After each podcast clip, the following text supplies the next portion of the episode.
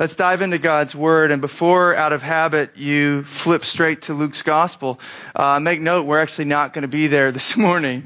Uh, we are going to take a step out just for this Sunday. Um, there's something that was on my heart. And really, as I was looking at what was coming next in Luke's gospel, I thought, gosh, I'd want to kind of build some momentum on it with a few messages in a row with Ronnie preaching next week. Uh, I just took that as the cue to do something that I was already kind of praying and considering doing. So we're going to be in Genesis. If you need a Bible, raise your hand. Um, we got some handsome young men that will get you a Bible. If you uh, don't, yeah. If you don't own a Bible, uh, that's our gift to you. Although I guess people are legitimately taking them now, so we're running out, which is great. Uh, we're gonna buy more. Maybe we already did. I don't know. Uh, we did. Oh, okay, then feel free to take them. Uh, we're in Genesis 8. I'm gonna skip around just a tad bit uh, for the sake of time and focus, but. Um, Genesis 8, looking at uh, part of the story with, with Noah and the covenant God, God makes. So Genesis 8, verse 13 is where we're going to start. We'll read to verse 22, then we'll skip, if you see it on your handout there, to chapter 9, verse 8, and continue for a little bit. So uh, I'll cue you, but let's just um, let's just read. We'll pray and, and, and dive in here. We got to get moving. In the next, or I'm sorry, in the 601st year, in the first month, the first day of the month, the waters were dried from off the earth.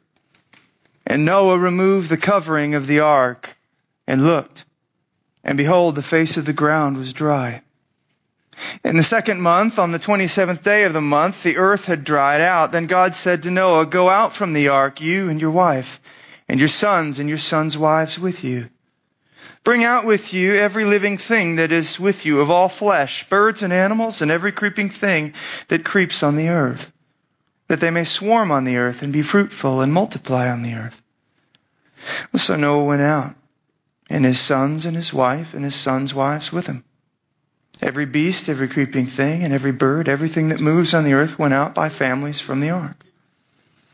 Then Noah built an altar to the Lord and took some of every clean animal and some of every clean bird, and he offered burnt offerings on the altar.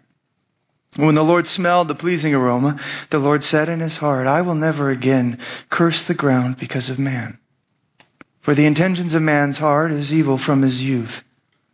Neither will I ever again strike down every living creature as I have done, while the earth remains seed time and harvest, cold and heat, summer and winter, day and night shall not cease. Now drop down to um, chapter 9, verse 8. We'll continue. Then God said to Noah and to his sons with him, Behold, I establish my covenant with you and your offspring after you, and with every living creature that is with you, the birds, the livestock, and every beast of the earth with you, as many as came out of the ark. It is for every beast of the earth. I establish my covenant with you that never again shall all flesh be cut off by the waters of the flood, and never again shall there be a flood to destroy the earth. And God said, This is the sign of the covenant that I make between me and you and every living creature that is with you for all future generations. I have set my bow in the cloud, and it shall be a sign of the covenant between me and the earth. When I bring clouds over the earth and the bow is seen in the clouds, I will remember my covenant that is between me and you and every living creature of all flesh. And the waters shall never again become a flood to destroy all flesh. When the bow is in the clouds, I will see it and remember the everlasting covenant between God and every living creature of all flesh that is on the earth. God said to Noah, This is the sign of the covenant that I have established between me and all flesh that is on the earth. Let's pray.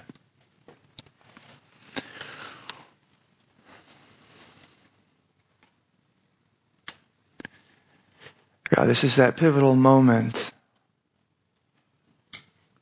in our weeks, Lord, where we gather in particular as a church, as your people, to hear from you collectively together. This is the pivotal moment in our weeks where we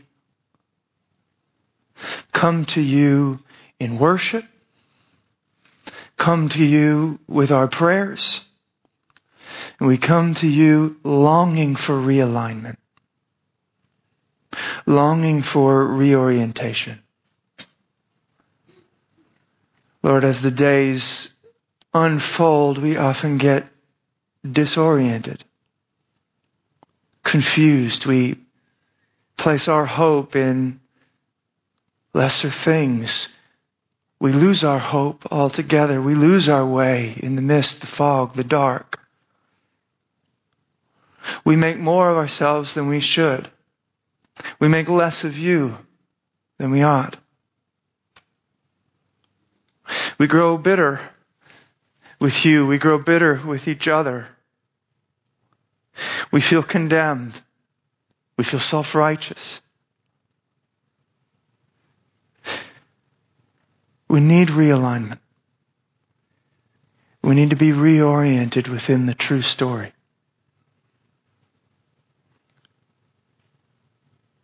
We need you to come, God. Show us who we are in light of who you are. Help us to see we're neither as great as we think we might be or as, or as, as, as hopeless. Because you have entered into this world in Christ. Shown us we are sinners beyond measure, but we are loved beyond measure still. So I'm praying that you would use the time we have maybe even save brothers and sisters here who do not know you. Realign those of us who have been wandering. Strengthen our feeble knees. And keep us pressing on in this pilgrimage towards heaven. In Jesus' name. Amen. Okay, so I do need to keep an eye on the time this morning, I realize. Keep me accountable. Um, you have my permission to pull stones out of your pockets at around uh, 1025. All right, let's go. Um, the title of this morning's message, you may have noticed it on your handout, is Going in Circles, and that's going to be a theme that I'm going to riff on here. You may not understand what in the world I'm referring to when I say that. Hopefully, in just a few moments, you will. Um, the background for this sermon is actually a kind of home group leader training that I just recently finished up, so maybe some of the leaders in here uh, were a part of that. Um, but I took them through kind of a manual that I've been developing for home groups and the leaders there. And the last thing that we looked at, the thing that we kind of finished out on was the idea of evangelism and mission and things. And in the course of looking at some of that, I gave some suggestions on what, uh, you know, evangel- evangelism might look like in the groups and some ways that, you know, that they could work that out. And then, uh, the last thing really that I said was this idea of, uh, going in circles. The last encouragement that I gave was, hey, let's go in circles. Remember, in the midst of all of our strategies, in the midst of all of our attempts to reach people, let's go in circles. What did I mean by that? Well, actually, all I'm going to do, if you'll permit me, I know I'm breaking preacher's protocol here. Uh, I just simply want to read what I wrote uh, in that manual to you. It's actually on the back of your handout if you wanted to see it um, and read with me. I will flesh this out. This really is kind of the claim, the thesis, if you will, of this sermon, and then I'm going to spend the rest of uh, my time this morning trying to make a case for it and maybe illustrating a little bit for you. So let me read this. Go in circles. With this, I simply mean to say, persevere with those you are trying to reach with the gospel. Often we think of evangelism as a line. We get into relationships with people in an effort to bring the gospel to them. We will put up with typical relational niceties. We will walk about the, or we will talk about the weather go to dinner parties and so forth, but we will only go so far. There comes a point where we must get to what we've really been after all along. We must share the gospel. So we share, and to our dismay, they are uninterested. They push back. We quickly counter. Things get awkward. What now? We often don't know how to proceed. Our whole purpose in this relationship was to share the gospel and we didn't close the sale, so to speak. Evangelism was a line. It was point A to B to C and things didn't progress as planned. So the relationship ends. But should it? Now, don't misunderstand me. Certainly it is not wrong to pursue relationships with unbelievers in hopes of bringing the gospel to them. Such efforts can be the very essence of love. And what's more, there certainly are times when Jesus calls us to move out on his mission in straight lines. We might think of the time where he sends out the 72. We just saw this in Luke 10, right? And he instructs them to stay and minister in those towns that receive them, but to move right on past those towns that reject. You remember him saying, just wipe the dust off your feet and go. Sounds like a line to me. Point A to B to C. Okay, you didn't want to proceed. We're cutting it off. We might think of those seemingly harsh words in the Sermon on the Mount. Do not give dogs what is holy, and do not throw your pearls before pigs. So I know that there are certain missions that call for lines, and I know that there are certain relationships that must eventually be moved on from. But I also think that most of our everyday evangelistic efforts will play out like circles. We will draw near to people, ask to hear more of their story, listen and engage, serve them as best we are able, share the good news of Jesus with them, and they will reject it. But the relationships, the friendships we are forming don't have to end. In love, in patience, in perseverance, we simply bend that line back and go around again. We continue to draw near. We ask for more. We listen and care. We love and serve. We pray and pray. And as God opens doors, we share the hope of Jesus once more. Perhaps it gets a little deeper. We go in circles and we get somewhere.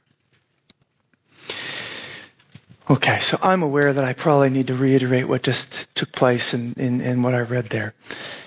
But I wonder if you're at least starting to be kind of with me in this. Um, a lot of times we can perceive of and conceive of evangelism as a line uh, where, okay, I need to share my faith. I want to be a good Christian, so I'll try to get in a relationship with X, Y, and Z because I hear they're not a Christian. Uh, maybe we'll ask them a few stories. I'll hang out with them for a little while, but then I got to get to what I'm in this relationship for. And if they don't want to proceed towards Jesus with me, I don't necessarily, if I were to put it bluntly, see the point in this relationship anymore. I'm not sure it's going to go where I hoped it would go, and so I guess I'll move on. We can sometimes see evangelism, approach evangelism as a line, but evangelism as a circle says, hold on a minute. Yes, there may be times where God calls us, or certain missions where God calls us to go out in lines if you will, and, and proceed in that way. But most of our everyday evangelism is going to be engaging in relationships, being rejected, and just simply wrapping that uh, uh, line back around into a circle and going around with them again and again and again.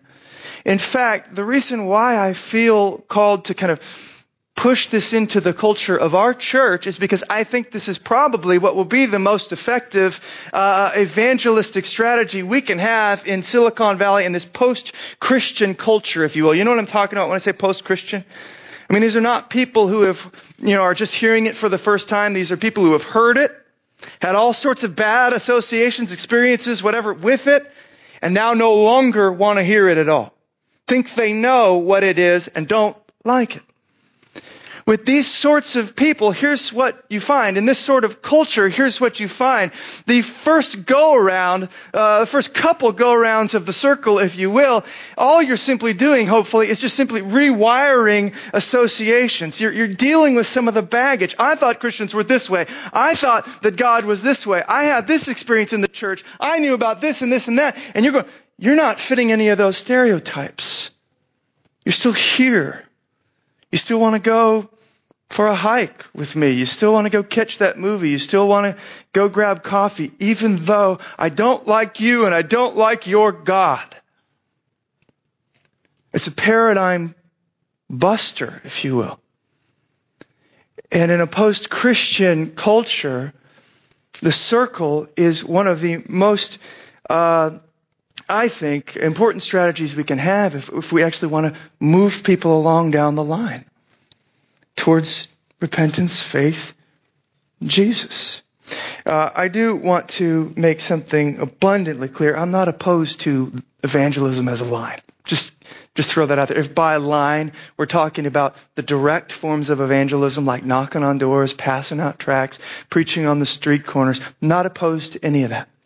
In fact, man, it was awesome when I was on the plane to um, the Gospel Coalition conference last week. God just opened up this beautiful conversation uh, with this woman next to me, and I was able to share the good news of Jesus with her. Now, let me tell you, I, I, I don't have her number, I don't have her email, I have her name, and I'm praying for her. But that's about it. Evangelism was a line. We need to share our faith. We need to communicate. We need to recognize that wherever we go, we want to bring the good news of, of Jesus. But we also need to be ready to really pour ourselves in and, and, and go around in circles with people. Help them in their skepticism and their doubt. Be patient, long suffering. Go around and around as long as you want. I'm here. Because what I'm saying is that the idea of the circle, I'm not opposed to the line, just I think the idea of the circle is going to be, especially in our post-Christian culture, where we will find most effect. Now, in typical idiom, um, the idea of going around in circles means you're wasting your time. Okay? It means you're wasting your time. In fact, it was so funny. Uh, I, I actually saw, when I was just looking that up, I, I saw a study that had been done, like a scientific study, I, but I guess it was for like a, you know, reality TV show where they're like, do people really walk around in circles when they get out in the wilderness? Like I see this happen in the horror movies or whatever, like, uh, or, you know, when people are lost in the woods and they're like, oh my gosh, that tree looks really familiar. Oh, we just walked in a circle. Like, do people really do that? And actually, the scientists said, yes, they do. Uh, if you don't have visual kind of landmarks or the sun, if it's like a cloudy day or something like that, they put GPS on people in the desert and in the and in the woods, and they're like, no way, they're just walking in circles. And the idea with this, obviously, is that we are wasting our time, and even more than that, we are spending all of this energy and going nowhere. And that's where the attraction of the line comes from. It's like, hey, I want to move from A to B to C now. But I'm telling you, what we'll find out in, in, in uh, Genesis 8 and other places in the scriptures is no, oftentimes the way that you're going to get people progressing down the line, the, the way that God works with us is just to go around in circles. To deal with our skepticism, our doubt, our rejection with patience, long suffering, love, kindness. little by little, we actually get somewhere. So the surprise of the gospel is that it is often going around in circles with people in love for them, patiently persisting with them, even through initial rebellion and rejection that actually moves them forward along the line towards repentance and faith. That's my claim. That's my hypothesis. Now, all that I want to do with the rest of the time is largely just look at the basis for that claim from the scriptures, like where am I getting this from? And then just share with you a quick story and as we kind of consider the outworkings of it. What does it actually look like working out? I had obviously a lot more on that, uh, but if you're familiar with me, you know that I typically have to send that into the archives. Uh, to uh, keep from torturing you for two hours every Sunday. All right, so first, the basis for this claim. Um, that walking in circles is one of the most effective ways to to to to uh, uh, help people progress down the line towards Jesus. Um, in one sense, the basis from the scriptures for this is actually quite simple. Um, really, we could say it's simply uh, founded upon the very nature of God. The idea of walking in circles with people, patience with those who are rejecting, skeptical, whatever, uh, is actually just kind of, it arises, it emerges quite um, easily, simply from the nature of God Himself.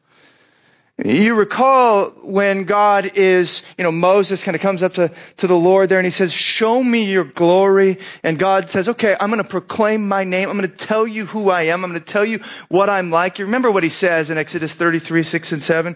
The Lord, the Lord, a God merciful and gracious, slow to anger and abounding in steadfast love and faithfulness, keeping steadfast love for thousands, forgiving iniquity and transgressions and sin, but who will by no means clear the guilty, visiting the iniquity of the fathers and the children and the children's children to the third and fourth generation.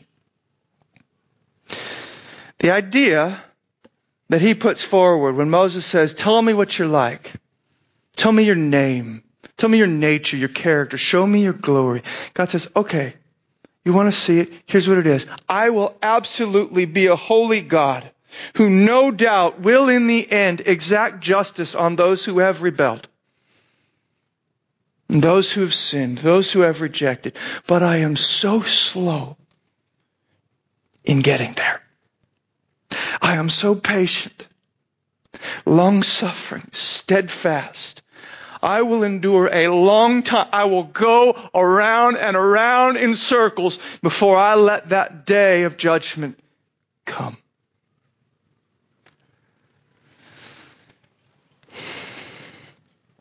This being the very nature of our God, it's no wonder then that as we kind of look at the biblical narrative, we watch this kind of play out as the scriptures unfold, right? One of the clearest examples would be there in Genesis 3, the fall of man, where God had said, the day, of, the day you eat of it, you will surely die. Well, they ate of it and they're not dead.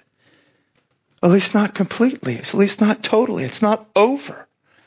Yes, we know they died spiritually. Yes, we know in His holiness He had to send them out of the garden. But before He does, He clothes their naked shame, covers it, and He gives them a promise of a coming Redeemer. And he, he, he, he talks about Eve being the mother of the living. He promises life to come. In other words, he says, I'm not just going to cut you off. This wasn't just a point A to point B to C for me. Okay, you don't want to go to C? We're done. This is, I'm going around in circles. Let's go around again. We're going to get this. Because I'm slow to anger, bounding in loving kindness. I'm going to suffer long with you if it means you might repent and turn. And this really is the idea that he puts into covenantal form with Noah as we now make our way into our text for the more, this morning. Um, it's this very idea of him being slow to anger and things that we see him basically just putting in covenantal form there in Genesis 8 and 9. Um, you probably remember the story um, regarding Noah, but let me at least give you a few high points uh, background just to kind of make sure we're uh, on the same page with what we what we read there at the beginning. Um, God had abided with man. You remember through however many centuries of rebellion and rejection since Adam. Um, God has continued to to abide, continue to be there, and and then it says basically at, at some point kind of reaches boiling point for him. This is uh, Genesis six five and se- five through seven. These are some of the most tragic words in all the Bible. The Lord saw that the wickedness of man was great in the earth, and that every intention of the thoughts of his heart was only evil continually. And the Lord regretted that he had made man on the earth, and it grieved him to his heart.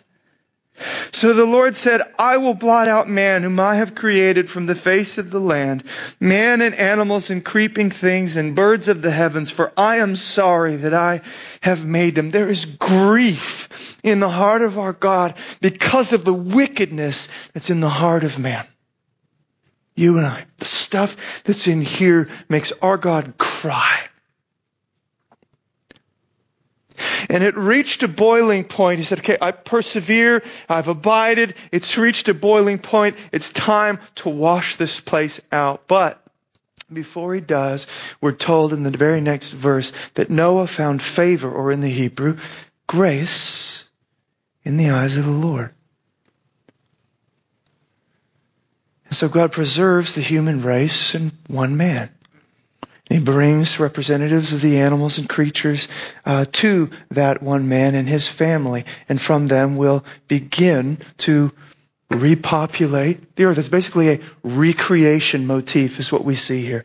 Just as God parted the waters and the earth came forth and he put Adam and Eve there, now the waters are going to close in on the earth and then he's going to start again.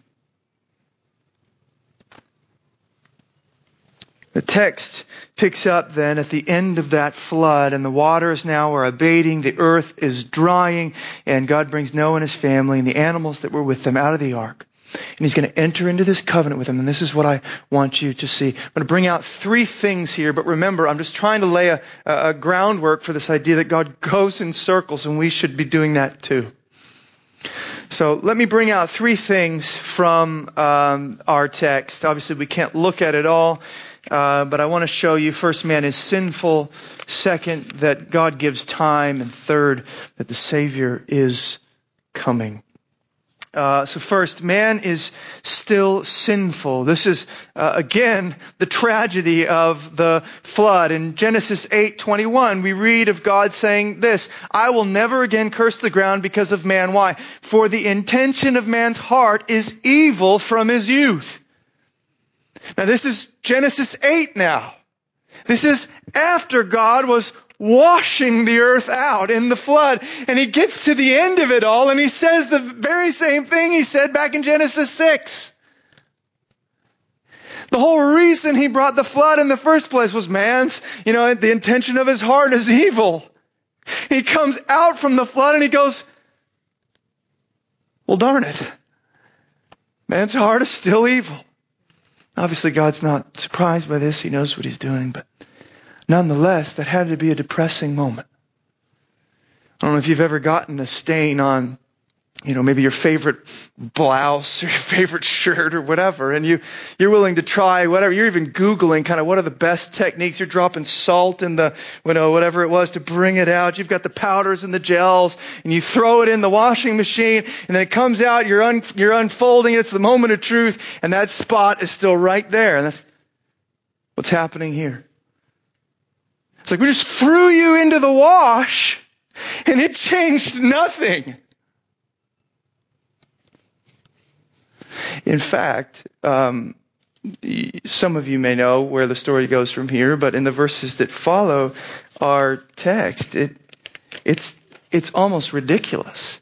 Noah, this guy who you, you think is kind of this, this herald of righteousness and he's this strong follower of God. Well, immediately following this covenant God makes with him, Noah's like got a vineyard going. He's drinking from the fruit of the vine. He gets smashed. He's laying naked on the floor. We're just going, oh, this is, yeah, this sounds about right. This is what humanity does. So this is the new Adam. This is the restart. This is the recreation, the one who's going to bear fruit and multiply and fill the earth. This is the sort of. This is what's happening. We're just redoing this. Man is still sinful. So then the question becomes, how does God respond? And that gets to the second thing that I want you to see. He doesn't just do away with us. In spite of these things he sees in our heart, God gives time and even blessing. You might even say God goes around in circles again and again and again. He commits to that with us. Keep reading from verse 21 and uh, you'll see it. I will never again curse the ground because of man. For the intention of man's heart is evil from his youth. Neither will I ever again strike down every living creature as I have done. While the earth remains, seed time and harvest, cold and heat, summer and winter, day and night shall not cease. I mean, the logic there makes no sense to you or I. Did you see that? I will never again curse the ground because of man. Why, God? Why won't you do that? Because man is evil. What? I thought that'd be the reason why you should curse the ground. And why we should just end this thing and wrap up the history books before the whole, you know, history of war and violence and debauchery gets started.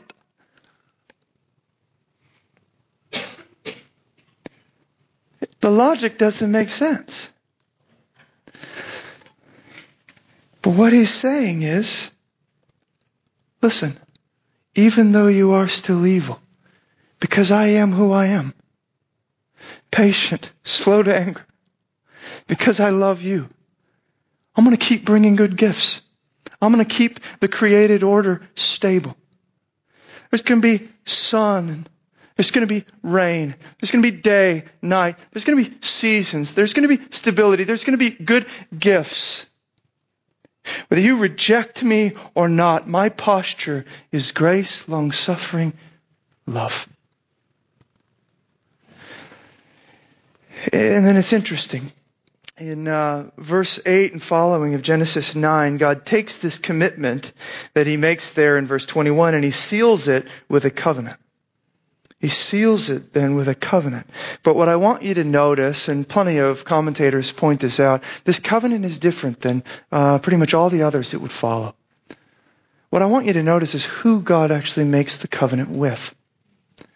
Because all the um, covenants that will follow, God makes the covenant with uh, Abraham, with his chosen people, you could say, with specific groups within the human race, the line of Israel. So Abriel and uh, or Abraham, Abriel, Abraham, and then um, you know Moses and Israel, and and and then Jesus and the church chosen people, David. He's, he's making covenant within that chosen line. But here in Genesis 9, the covenant is, is made with much broader audience.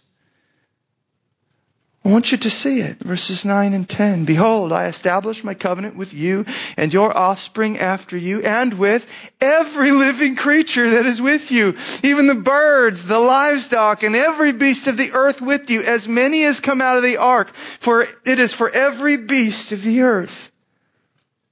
So the idea is that God is making this covenant with the whole world. And He's making this covenant with not just His chosen people, the line flowing from, you know, uh, uh, Abraham on to the Messiah and the church. This is a covenant that he is making with the entire world and every human in it, good and evil, those who are wanting and interested in following him and those who could care less.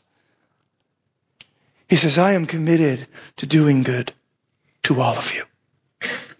I am committed to going around in circles again and again and again with you. I get this idea of God going around in circles because it's literally kind of what is happening if you look at it really literally what he's saying when he makes this commitment to keep the earth stable with the seasons and day and night. He's saying, I, am committed to keeping the earth in its orbit around the sun as it circles the sun. But really what we get is God is going in circles with us. He is going around with us. He is staying good with us day and night. He's not just going to let it spiral off because he's mad at us. He's going to keep it stable and steady because he loves us and he's patient.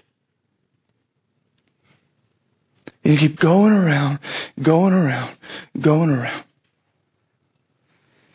I mean, that changes things, right? That should change the way you view the transition we're now about to make into fall. I love fall. I mean, California, it's like, is it ever going to come? I don't know. Maybe the, maybe the, the world is falling apart. It is going. To, the seasons aren't changing. But it should change. You watch a sunrise, you watch a sunset. You want to know what you should see? The long suffering, patient love of your God for a wicked, rebellious world, yourself included. And it should blow us away that He keeps this place the way that He does, and He gives us the good gifts that He does. This is really what stands behind perhaps uh, a text you're more familiar with in the Sermon on the Mount when Jesus talks about the love we should have for our enemies. Matthew 5, 44 and 45. Jesus says this, I say to you, love your enemies and pray for those who persecute you, so that you may be sons of your Father who is in heaven. For he makes his sun rise on the evil and on the good, and sends rain on the just and on the unjust. Did you hear that? It's beautiful. And it has its foundations in the Noahic covenant, if you will. And even behind that, the very nature of our God. But the idea is that, listen, I want you to love your enemies. Why? Because your father, that's what your father is like. How do I know, Jesus? Well, let me ask you, when the sun came up this morning, did it just come up and shine down on the houses of the, the disciples of Jesus and the Christians while maybe your neighbors who are some other religion or atheist or whatever, they're just kind of left in the shadows. There's, there's like this gloom over it. Just always overcast like those cartoons where there's a cloud and lightning bolts over their head. Is that the sort of world that we live in? No. He said, walk out your door in the morning. And you want to know what you'll see? The same sun that gives light to you is giving light to them. Why? Because your Father loves them. And you should too.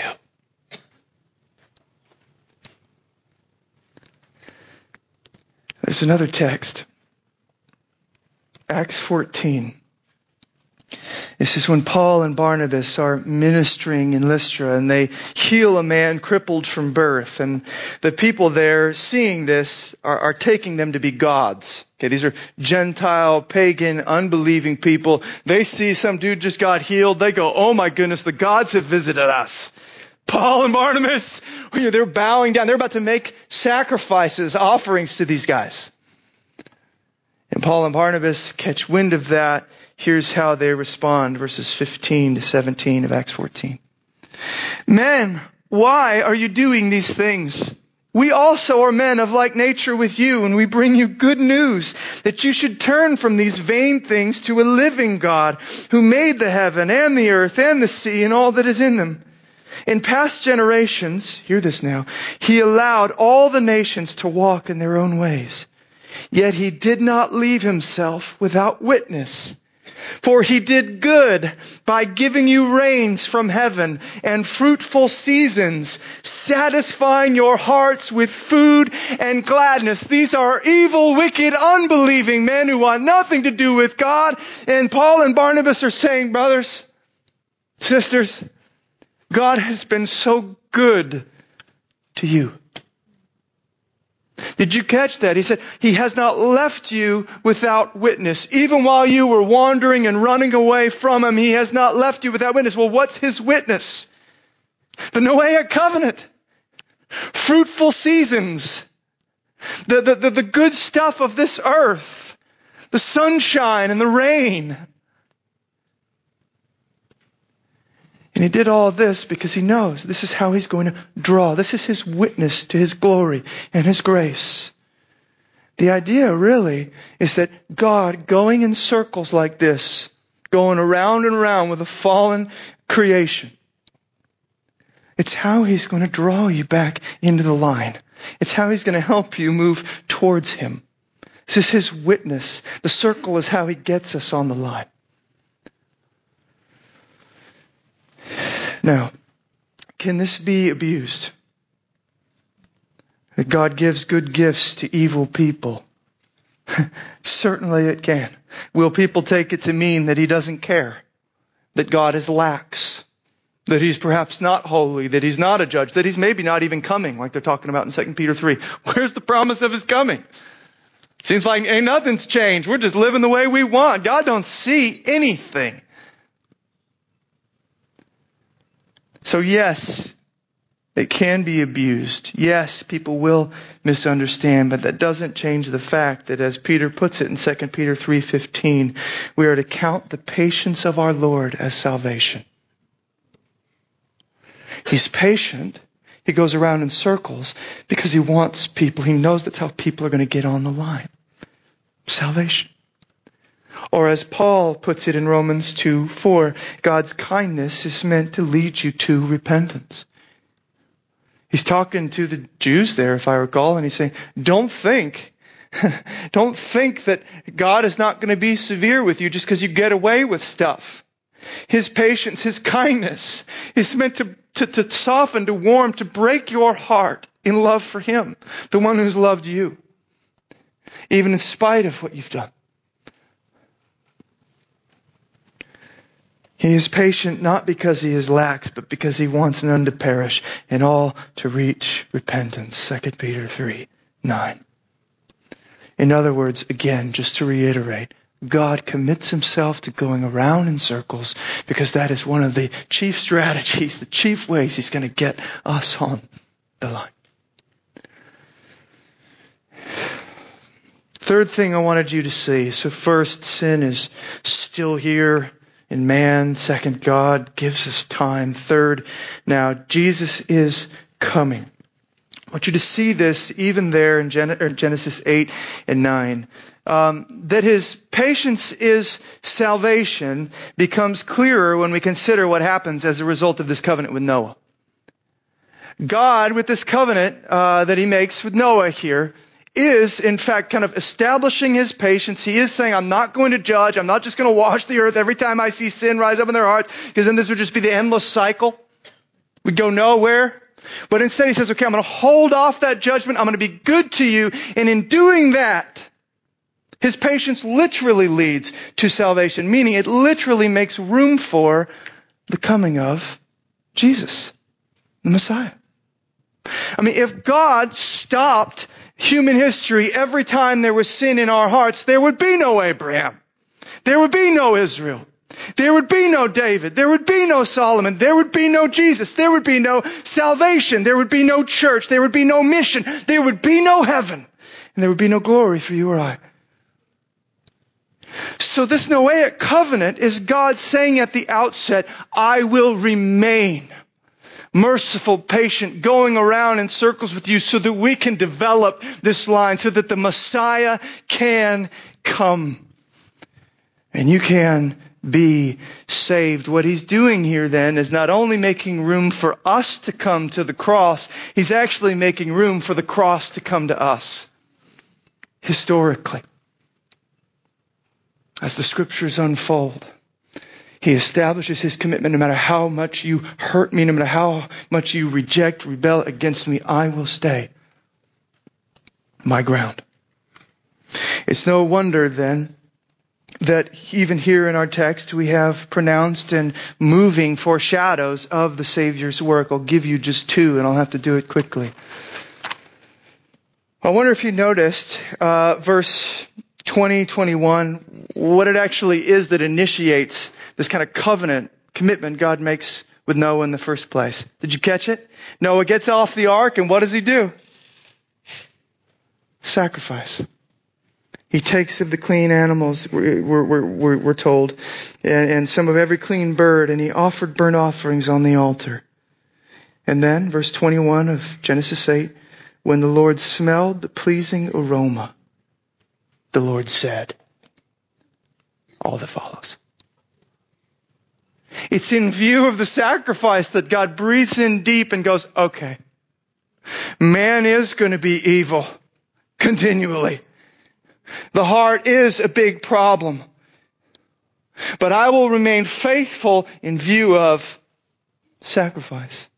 In fact, Paul would later take the very Greek equivalent of this idea of a pleasing aroma in Ephesians 5 2, and he would apply it to the work of Christ on the cross. He says, Christ loved us and gave himself up for us as a fragrant offering and sacrifice to God. A fragrant offering. It smells good. In other words, how is God going to keep going around in circles with us? How is he able to commit to that w- with us and for us? Because of the work of Christ. It's pictured there in that burnt offering, those sacrifices, and it's fulfilled when Jesus arrives and heads to Calvary. But there's actually something more uh, profound that I wanted to bring out here, something that actually took me by surprise, though it shouldn't have. I do re- recall it now from my seminary days, but for some reason, um, I lost track really of what the rainbow is. I, I, so, you know, when, when God makes this covenant, He puts as the sign of this covenant, we're told, the rainbow.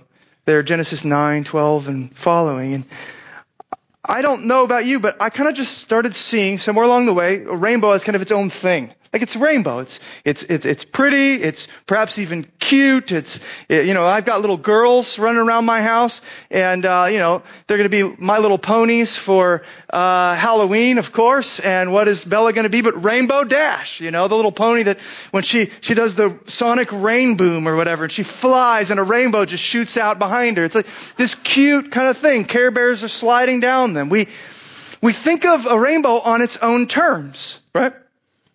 Like something cute, something fun, something beautiful, perhaps.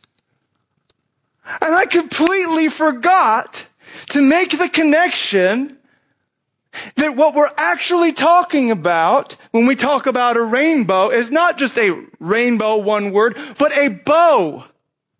In other words, a, a, a warrior's bow, a weapon of war.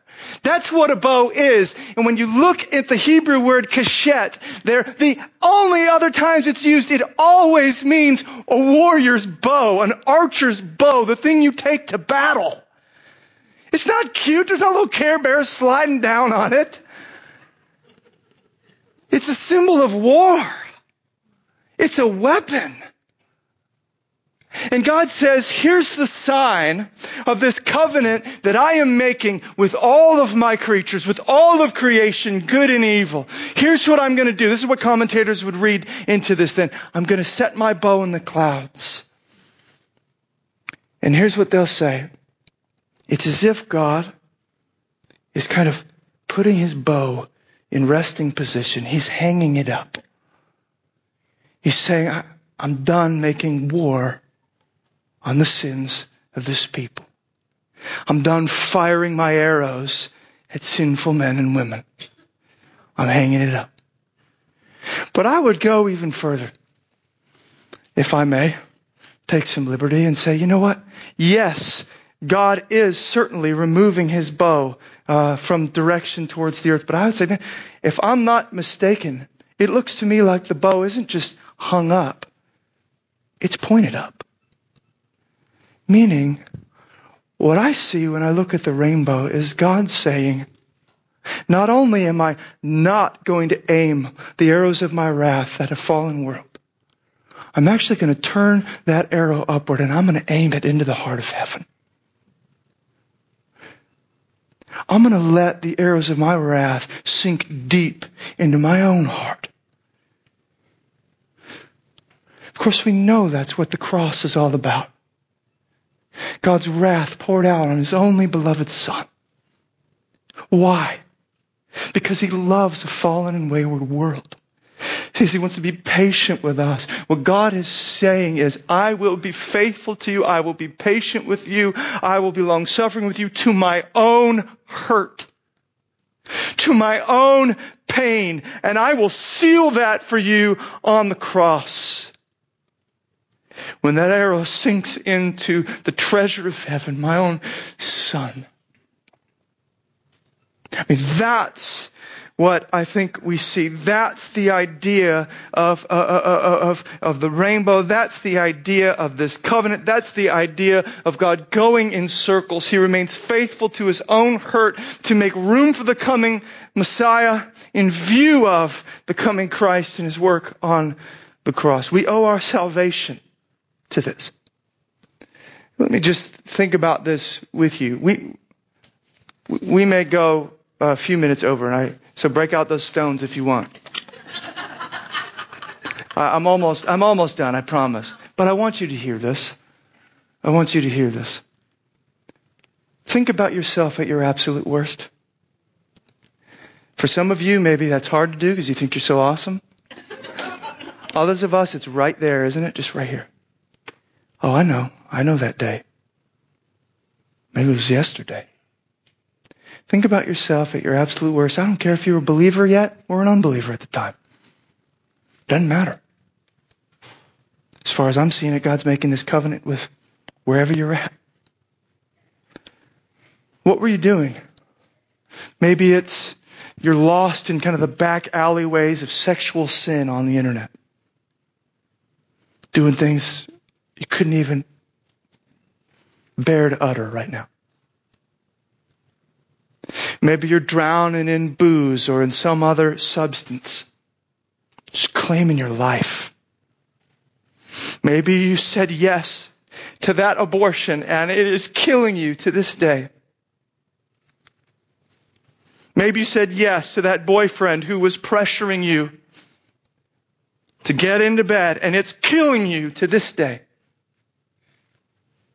Maybe you're raging on this or that person who hurt you and you're scheming the ways that you're going to get back and you're giving into that and it feels good.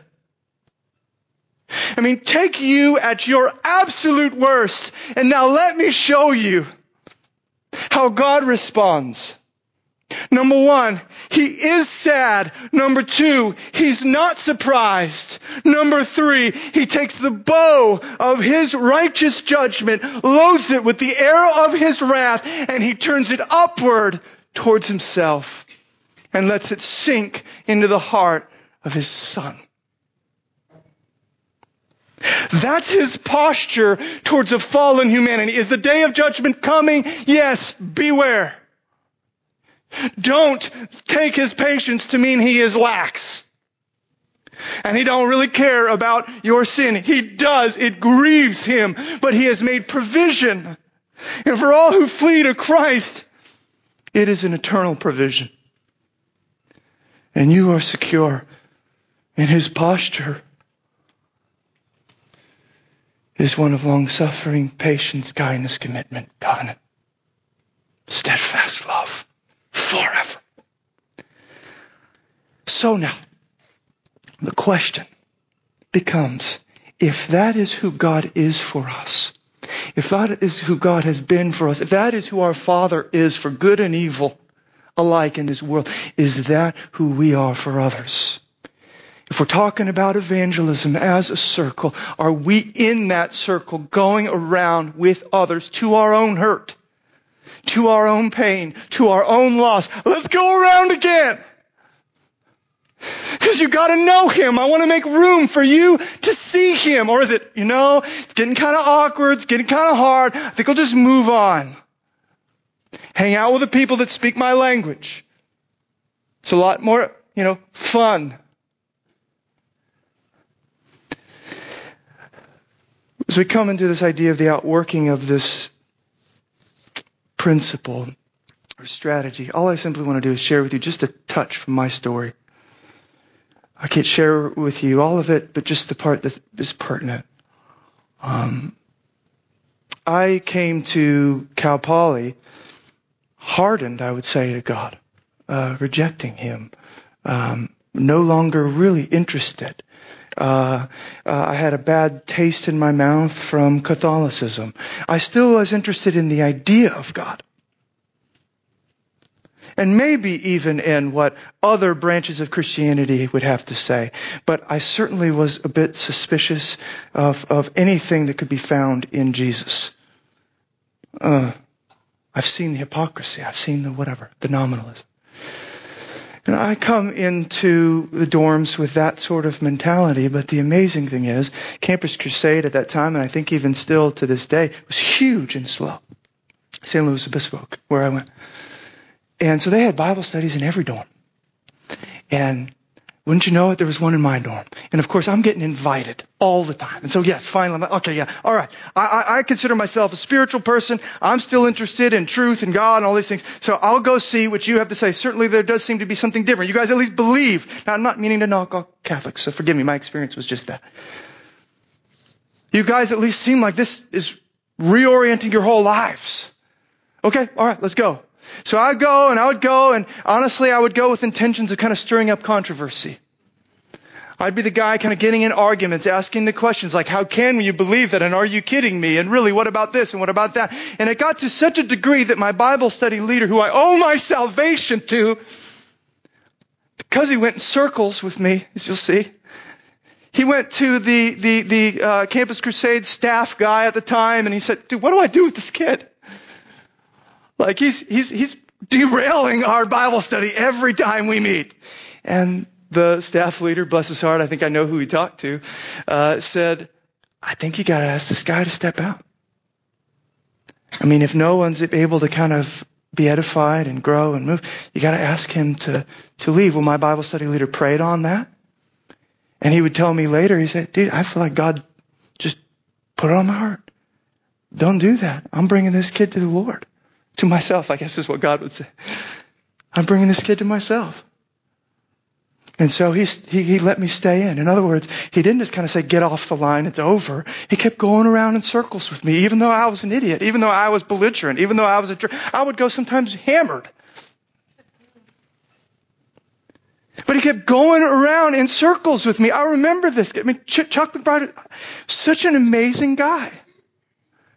I mean, he, he, he introduced me to his favorite bands. He welcomed me in with his friends. He, uh, he would grab lunch with me on a regular basis. He was the guy who first took me surfing. I don't like to surf. I'm not good at it.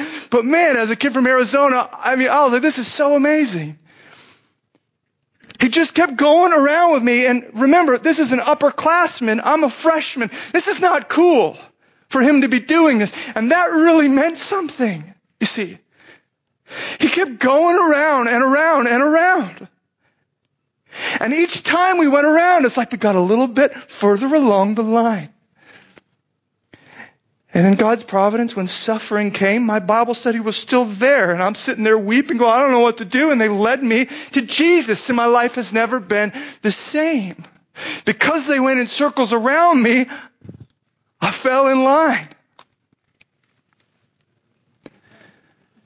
And I would bet nine out of ten of us in this room have the same sort of story. Where it was someone who was willing to press into you, love you to your own hurt. Show you, show you, not just talk about the wounds of Jesus, but show you them in their own life. I'm not talking stigmata or something creepy. I'm just saying, they can see you suffer in love for them. And they go, that's Jesus right there. I don't know who else that could be. So the question then again, as we close, becomes, are we that for anybody in our lives right now? Are we engaged in that? Absolutely engage the line. Go door to door. Do things, but be ready for the circle.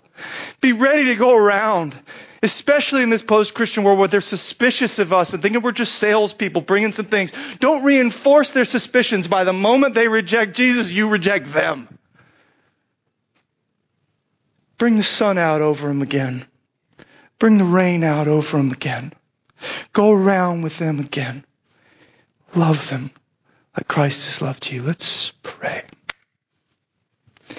God, thank you for all that you do the ways that you've been faithful to us, Jesus.